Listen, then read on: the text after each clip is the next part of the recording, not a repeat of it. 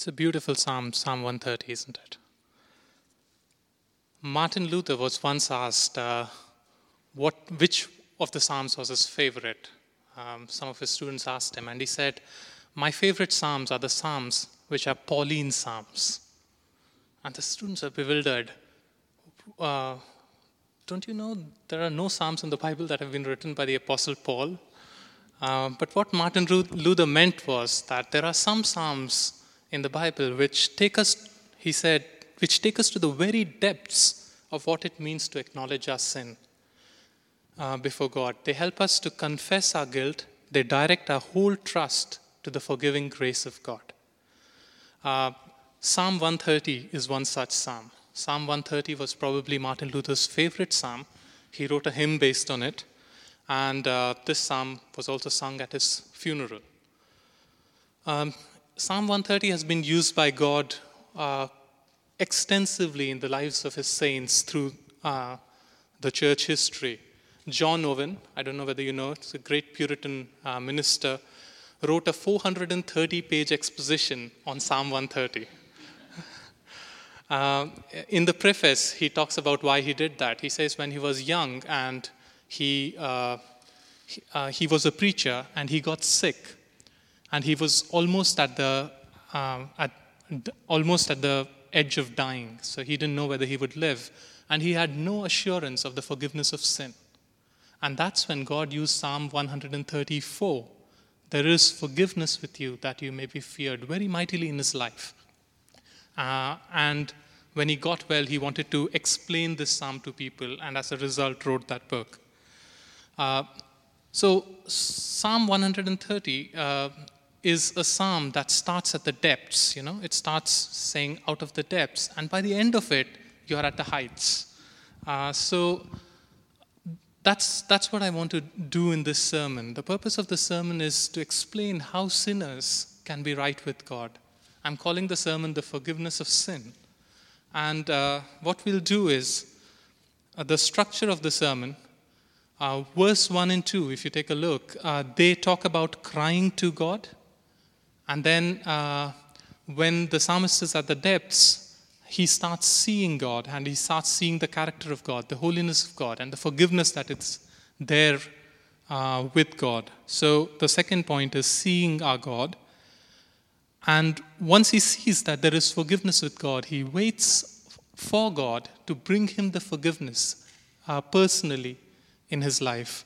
And that is verses 5 and 6. And finally, he experiences the suffering and therefore rejoices in God. Um, if you like uh, uh, mnemonics, so if you want to remember this sermon, here's something Christ saves without reserve. Oh, that's the best I could come up with. So, firstly, crying to God. Out of the depths, I cry to you, Lord, the psalmist says. Um, the psalmist is finding himself in the depths, and we don't know the particulars of what is going on in his life. Um, like many other psalms, there are no references to any particular event here. But we know that it is a result of sin. You can look uh, at uh, verse 3, and he talks about God keeping a record of sins. And verse 4, it talks about forgiveness. And then again in verse 7, he talks about redemption. And in verse 8, he talks about God uh, forgiving his people's sins. So, what is uppermost in the psalmist's mind as he writes this psalm is sin. Uh, now, sin is a very unfashionable term in the 21st century, and sometimes we Christians also really don't think about sin. Uh, so, let's just ask ourselves the question what is sin? Um, John Piper, uh, summarizing the teaching of Romans 1 to 3, uh, writes this. He says, Sinning Oh, thank you. Uh, he says, sinning is any feeling or thought or speech or action that comes from a heart that does not treasure God over all other things. At the bottom of sin, the root of all sinning, is such a heart, a heart that prefers anything above God, and a heart that does not treasure God over all other persons and all other things. So, sin is not primarily a matter of some commands that we do not obey or we obey. uh, sin is a matter of the heart. It's a matter of what you prefer most. What is your treasure? What do you uh, enjoy? And sin is something that Christians also do. Uh, so uh, we are asked in the Bible again and again to fight sin, to put to death the sin that is there in our bodies. And sometimes, uh, in God's providence, when we sin, God takes us into the very depths where we really feel awful about our sin and we are not really able to uh, enjoy the salvation that we have. Now, take a look at uh, Psalm 88, 14 to 17. The psalmist is talking about the depths of what is going on here. And he says, Why, Lord, do you reject me and hide your face from me? From my youth I have suffered and have been close to death. I have borne your terrors and I'm in despair. Your wrath has swept over me, your terrors have destroyed me.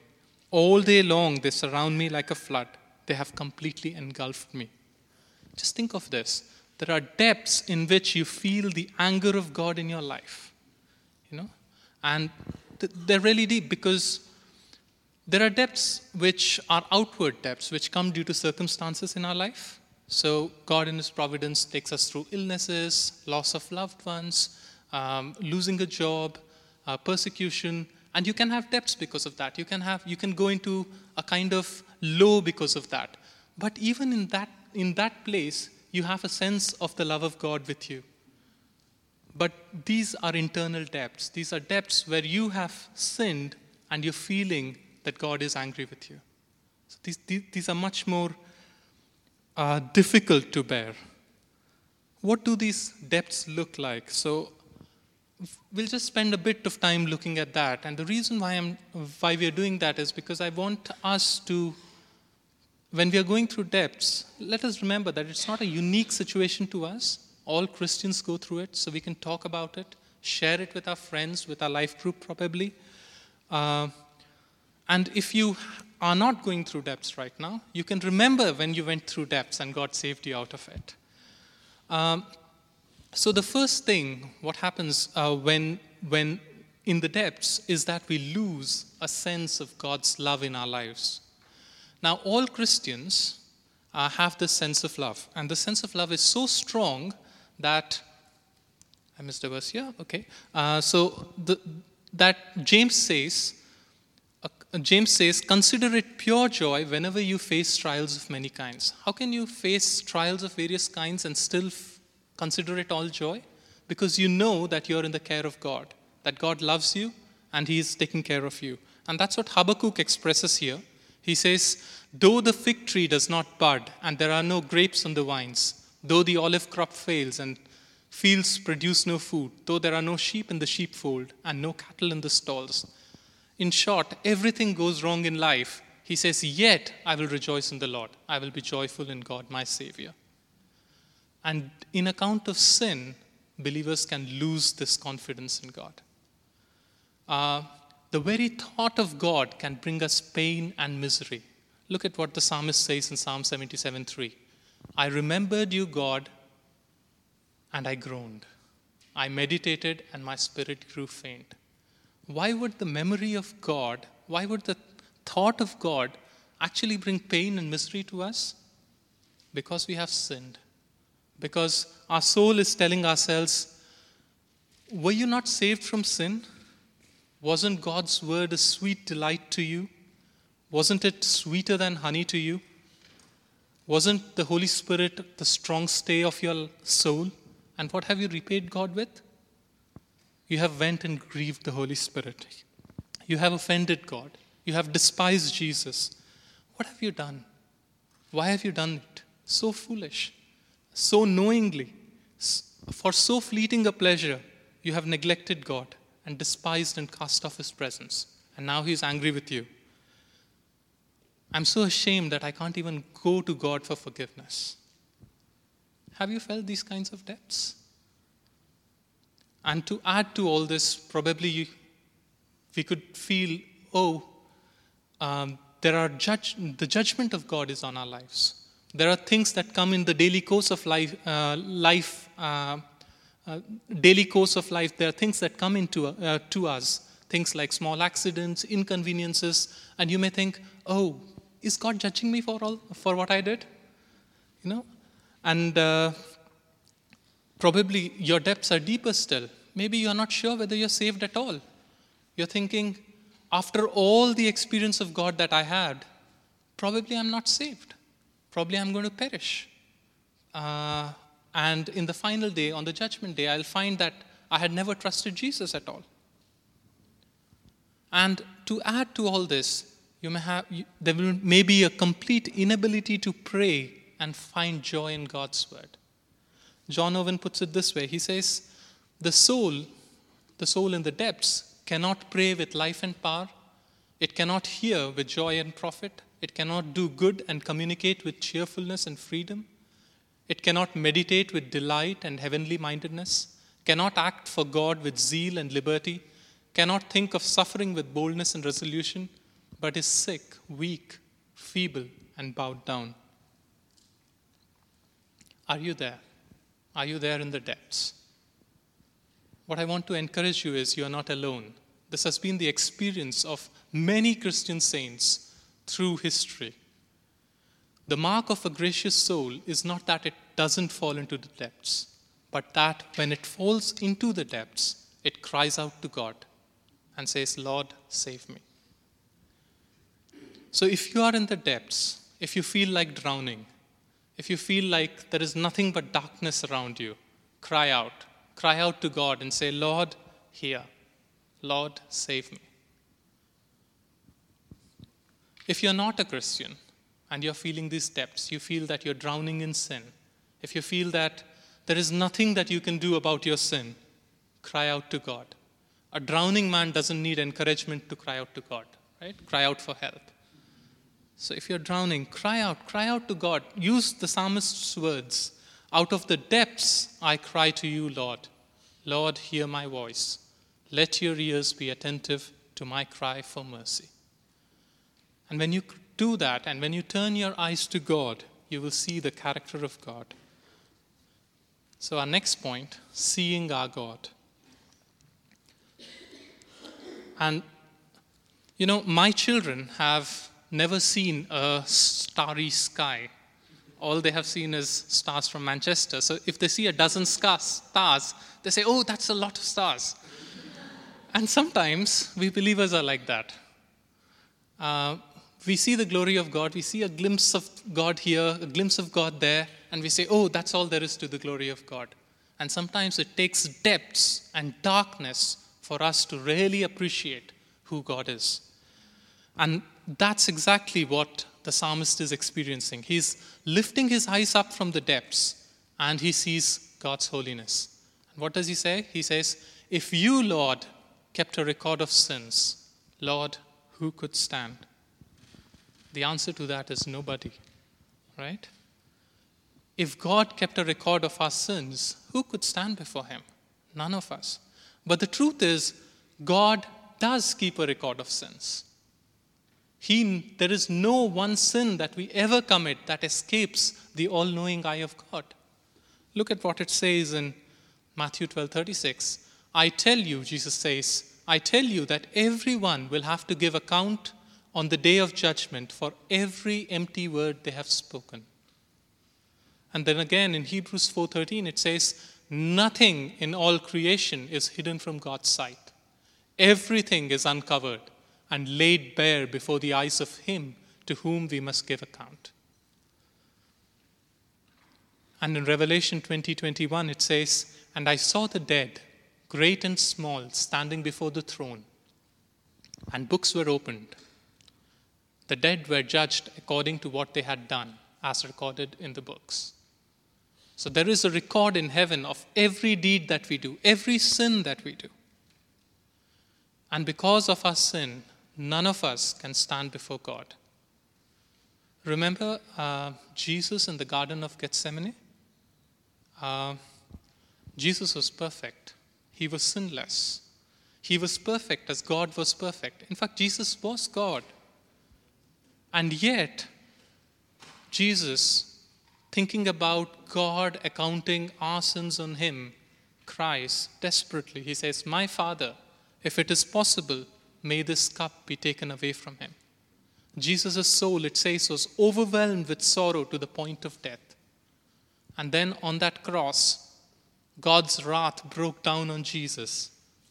And Jesus cried out, My God, my God, why have you forsaken me? And he died. Of course, with the psalmist, we cry, Lord, who could stand if the Son of God himself could not stand against because of sin? How, how would we stand before God uh, if he keeps a record of sins? And he does. So God keeps a record of sin, and no one can stand before him. But that's not the end of who God is. Colossians 2:13 and 14, and this is amazing. It says, God made alive together with him God made us alive together with him, having forgiven us all our trespasses by canceling the record of debt that stood against us with its legal demands. This he set aside, nailing it to the cross. Yes, there was a record of sin against us. Yes, none of us would stand if God counted, accounted that record against us. This is what John Piper says. He says, God took the record of all our sins, uh, and he, God has a record of all our sins that make us, makes us a debtor to wrath. And instead of holding that record against us and saying, You guilty sinner, go to hell, what he does is he takes that record and he puts it on the hand of his son, and on the cross puts a nail to it. And that's your record. All the record of sin nailed to the cross when Jesus died. And that's what the psalmist is seeing, right? And the psalmist is this, more than the psalmist. We can see it so clearly. We can see that all the record of our sin, which God has maintained, is nailed to the cross of Jesus. And therefore, the psalmist says, If you, O Lord, kept a record of sins, Lord, who could stand? But with you, there is forgiveness. There is forgiveness with God for every sin that you have done. Have you murdered somebody? There is forgiveness with God. Have you uh, despised God, rejected Jesus?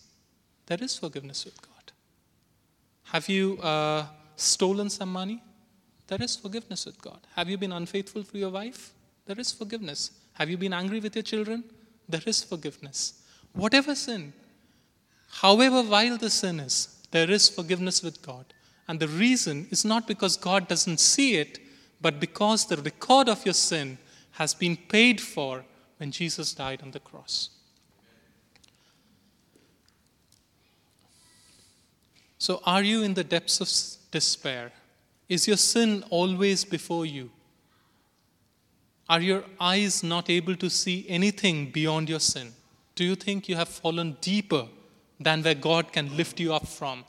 Let me tell you, brothers and sisters, you do not know half of the debt that you owe to God. But God knows it all, and He has paid all of it on the cross of Jesus. And God invites you to put your trust in Him. Your sin is paid for, your debt is cancelled, your salvation has been won. Come and receive it. And then we can sing with Micah, who is, like a, who is a God like you, who pardons sin and forgives the transgression of the remnant of his inheritance. You do not stay angry forever, but delight to show mercy. You will again have compassion on us. You will tread our sins underfoot and hurl all our iniquities into the depths of the sea. And this forgiveness, the psalmist says, is a ground for serving God. See what he says. He says, If you, Lord, kept a record of sins, Lord, who could stand? But with you there is forgiveness, so that we can, with reverence, serve you. There is only one ground on which you can stand and serve God, and that is obtaining the forgiveness of God. Uh, it is the only solid ground for our service and for our sanctification. Oswald Chambers puts it this way He says, Compared with the miracle of the forgiveness of sin, the experience of sanctification, that is becoming holy, is small. Sanctification is simply the wonderful expression or evidence of the forgiveness of sins in a human life. But the thing that awakens the deepest fountain of gratitude in a human being is that God has forgiven his sin. Paul never got away from this. Once you realize all that it cost God to forgive you, you will be held as in a vice, constrained by the love of God. The secret to serving God in love and reverence is experiencing God's forgiveness, making this experience our own. And to this, the psalmist turns to now. And we turn to the next uh, point, which is waiting for God. Think of a merchant, okay? Uh, this merchant is a very rich man, but all his riches are in a foreign country. And what he wants to do is he wants to bring all the riches back home. And we are talking about, let's say, the 17th century, so you can't wire your riches to UK, so you have to bring it by ship. Okay, so what is the merchant's mind preoccupied with? it is preoccupied with, firstly, whether his riches are safe in the foreign country. Okay, so he keeps looking for news and he says, um, is, is, my riches safe? Um, he, if he receives news that yes, he's quite happy. He, he has not yet received the riches, but just the news of the safety of the riches makes his soul glad. And that's where the psalmist is right now. He's got a vision of God's character. He knows that even though God is holy and even though he's a great sinner, there is forgiveness with God. But he has not yet experienced the forgiveness. He wants the sense of forgiveness, he wants the sense of the love of God, he wants God's presence to be in his life. Uh, but it's not his yet. And but at the same time, when he hears of the gospel, when he hears of this forgiveness with God, he's happy. He's happy to have these promises, and he's happy to see forgiveness preached and the promises of God uh, reiterated to him. Now, what does this merchant do? Is he satisfied by just hearing that his uh, riches are safe in a foreign land? No, he wants to bring them home. If, if the riches don't come, he's left with nothing. And if they come, he's a very well to do man. So, what does he do? He doesn't rest in the news of the safety of his riches, but he thinks about how to bring these riches home. Okay, he thinks of the wind, the weather, the delays, the dangers, the problems in doing that. And rightly so. We are not going to say, oh, you're excessively interested in your riches. It's his everything, it's his all. And that's exactly what the psalmist is doing.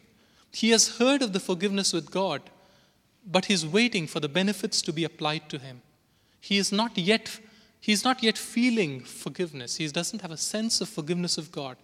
And what he says is, I wait for the Lord. My whole being waits, and in his word I put my hope. I wait for the Lord more than watchmen wait for the morning, more than watchmen wait for the morning. The psalmist expresses his soul's posture. I have seen the holiness of God. I know that I am a sinner. There is wonderful forgiveness with God. God forgives, but I cannot feel it. Do you feel that sometimes? Uh, I don't have any sense of the love of God. My relationship with God is not restored. There is no joy in my soul. So, what do you do? I, what the psalmist says, I wait for God. I wait for the effect of that forgiveness that is promised to be applied to my life. Now, waiting is a difficult concept, right? What do you mean by waiting? What do you, I mean, what do you do when you're waiting? So let's, we'll just think about that. But first, let me talk about the purpose of waiting, and then we'll take a few examples and try to understand what this waiting involves. So, the purpose of waiting is that the truths, is that the truths that have been understood by our mind is translated into experiential reality. In other words, the head knowledge that we have, we want it to be translated into heart knowledge. And that's what the psalmist is waiting for. Okay, how does that happen? What does waiting look like? The summary answer to that is we pray the, truths into our life. So we know the truth of God and we pray those things into our life. How? Some examples. So let's take the example of the first truth that the psalmist saw when he looked at God. You know, it says in verse 3 If you, Lord, should keep a record of sins, Lord, who could stand? Now, many times we don't feel the weight of sin. You know, the psalmist is really, you can just see it in the language. He's trembling before God with a sense of guilt. He says, Lord, if you keep a record of my sins, who could stand? But sometimes we are, we, we are not there. It's a doctrinal matter. If somebody asks you, oh, if God, if God had a record of your sins, would you stand? You would say, no, in no way. But you really don't feel it, right? So, how do you wait on the Lord so that this head knowledge gets translated? You know, the problem with us is that we feel, usually feel more bad about the consequences of sin than sin itself. You know, we are more worried about the disquiet, the discomfort, the pain, the misery, the guilt that comes with sin, rather than uh, about God and how we have scorned Him.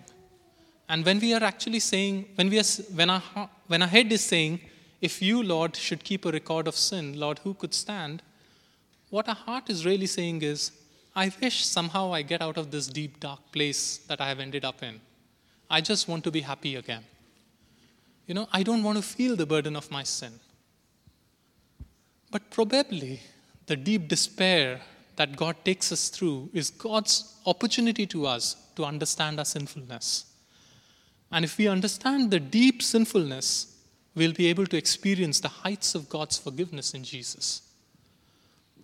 So, how do we wait for God? Uh, instead of waiting for God, usually what we would like to do is we would like to drown our sorrow and despair. And how do we do that? In distractions. You get distracted with work, relationships, alcohol, movies, books, hobbies, church activity, name it. You know, there are so many ways. We, we don't want to wait on God till the knowledge of our sinfulness actually translates into our heart.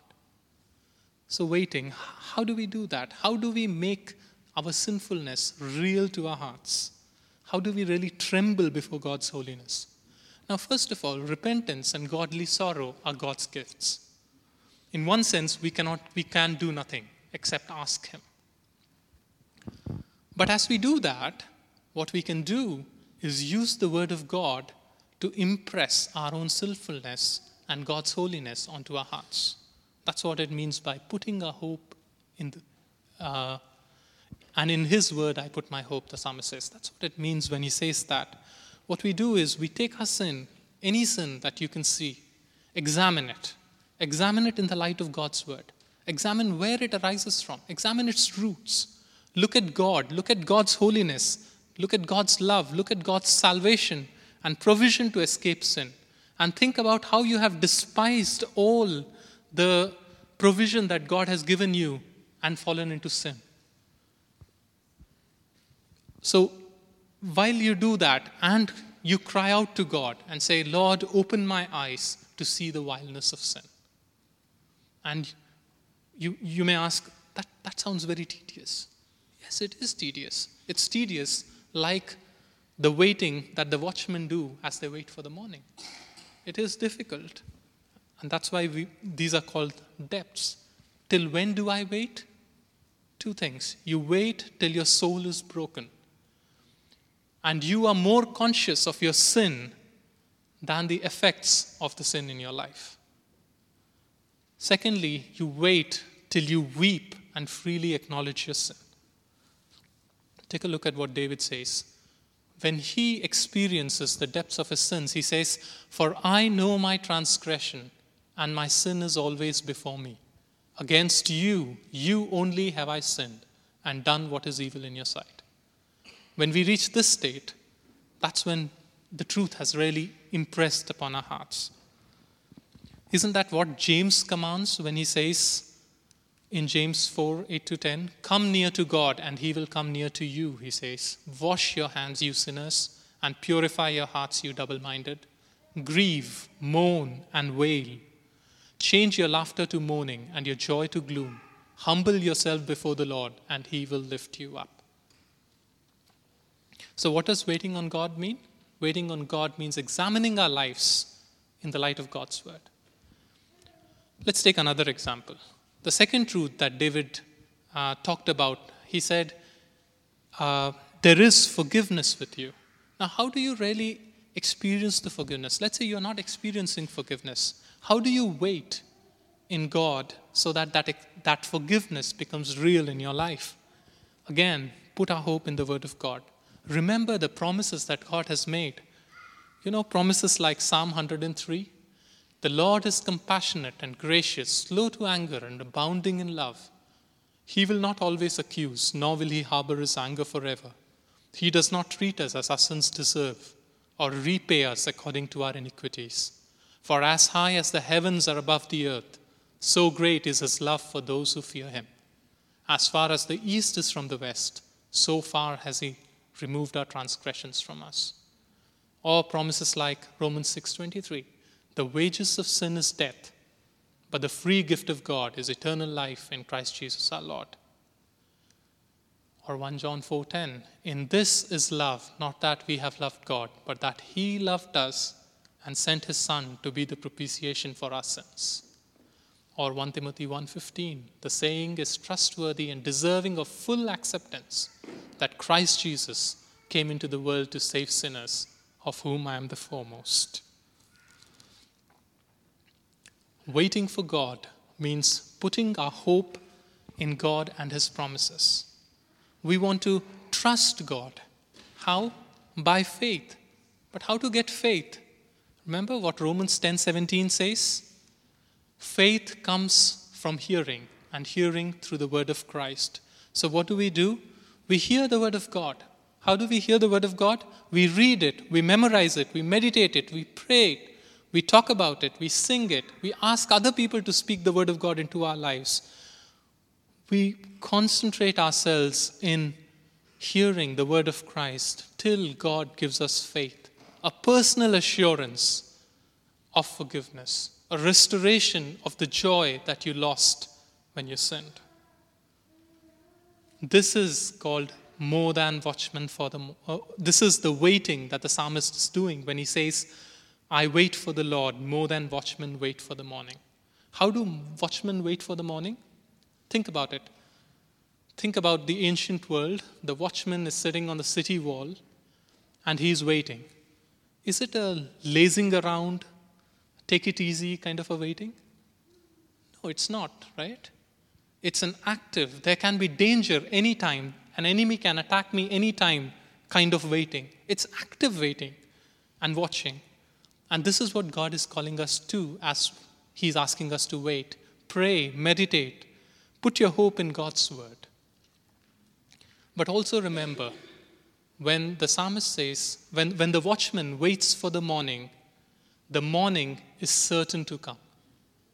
Okay? There has never been a night which has not been followed by a morning. And the watchman knows it.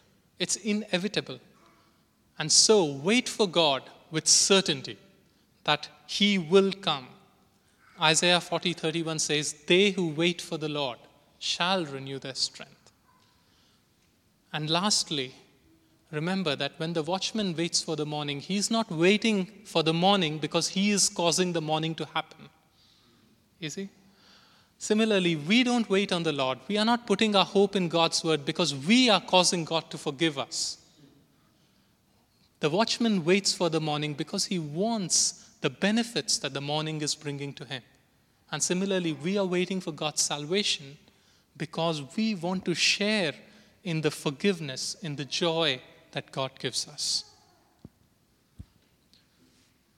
And as we do that waiting, God will help us rejoice in Him. He will give us the assurance of forgiveness as surely as the morning follows the night. Every depth that a Christian has, if you wait for the Lord, will be followed by the sense of forgiveness that the psalmist is experiencing, and it will overflow, and you would shout out with the psalmist, Israel, others, put your hope in the Lord. For with the Lord is unfailing love, and with him is full redemption. He himself will redeem Israel from all their sins. So, in conclusion, saints of God who are in depths of soul despair because of sin, are you feeling the darkness around you? Is your sin before you? Are you not able to come to God? Cry out to God. Just groan and say, Lord, help me. Try to see who He is. See that He holds a record of your every sin, but that your record has been nailed to the cross and that there is forgiveness with Him. Wait for God. Impress the promises of God by prayer and using the Word of God onto your heart, and He will come surely to you so that you would be able to rejoice in God. Let's pray. Dear Lord, we thank you for the psalmist who underwent these depths and is able to help us through these depths to enjoy the greatness of the salvation that you have for us. Lord, as we wait, Lord, would you help us to wait for you, to wait, to put your hope in your word, and to remember that you are a forgiving God, and that your character is to forgive people, and that on the cross all our sins have been paid for. And therefore, Lord, would you bring this sense of forgiveness, this closeness to God? Lord, help us. Help us out of the depths that we sometimes find ourselves in. We thank you for your kindness. In Jesus' name, amen.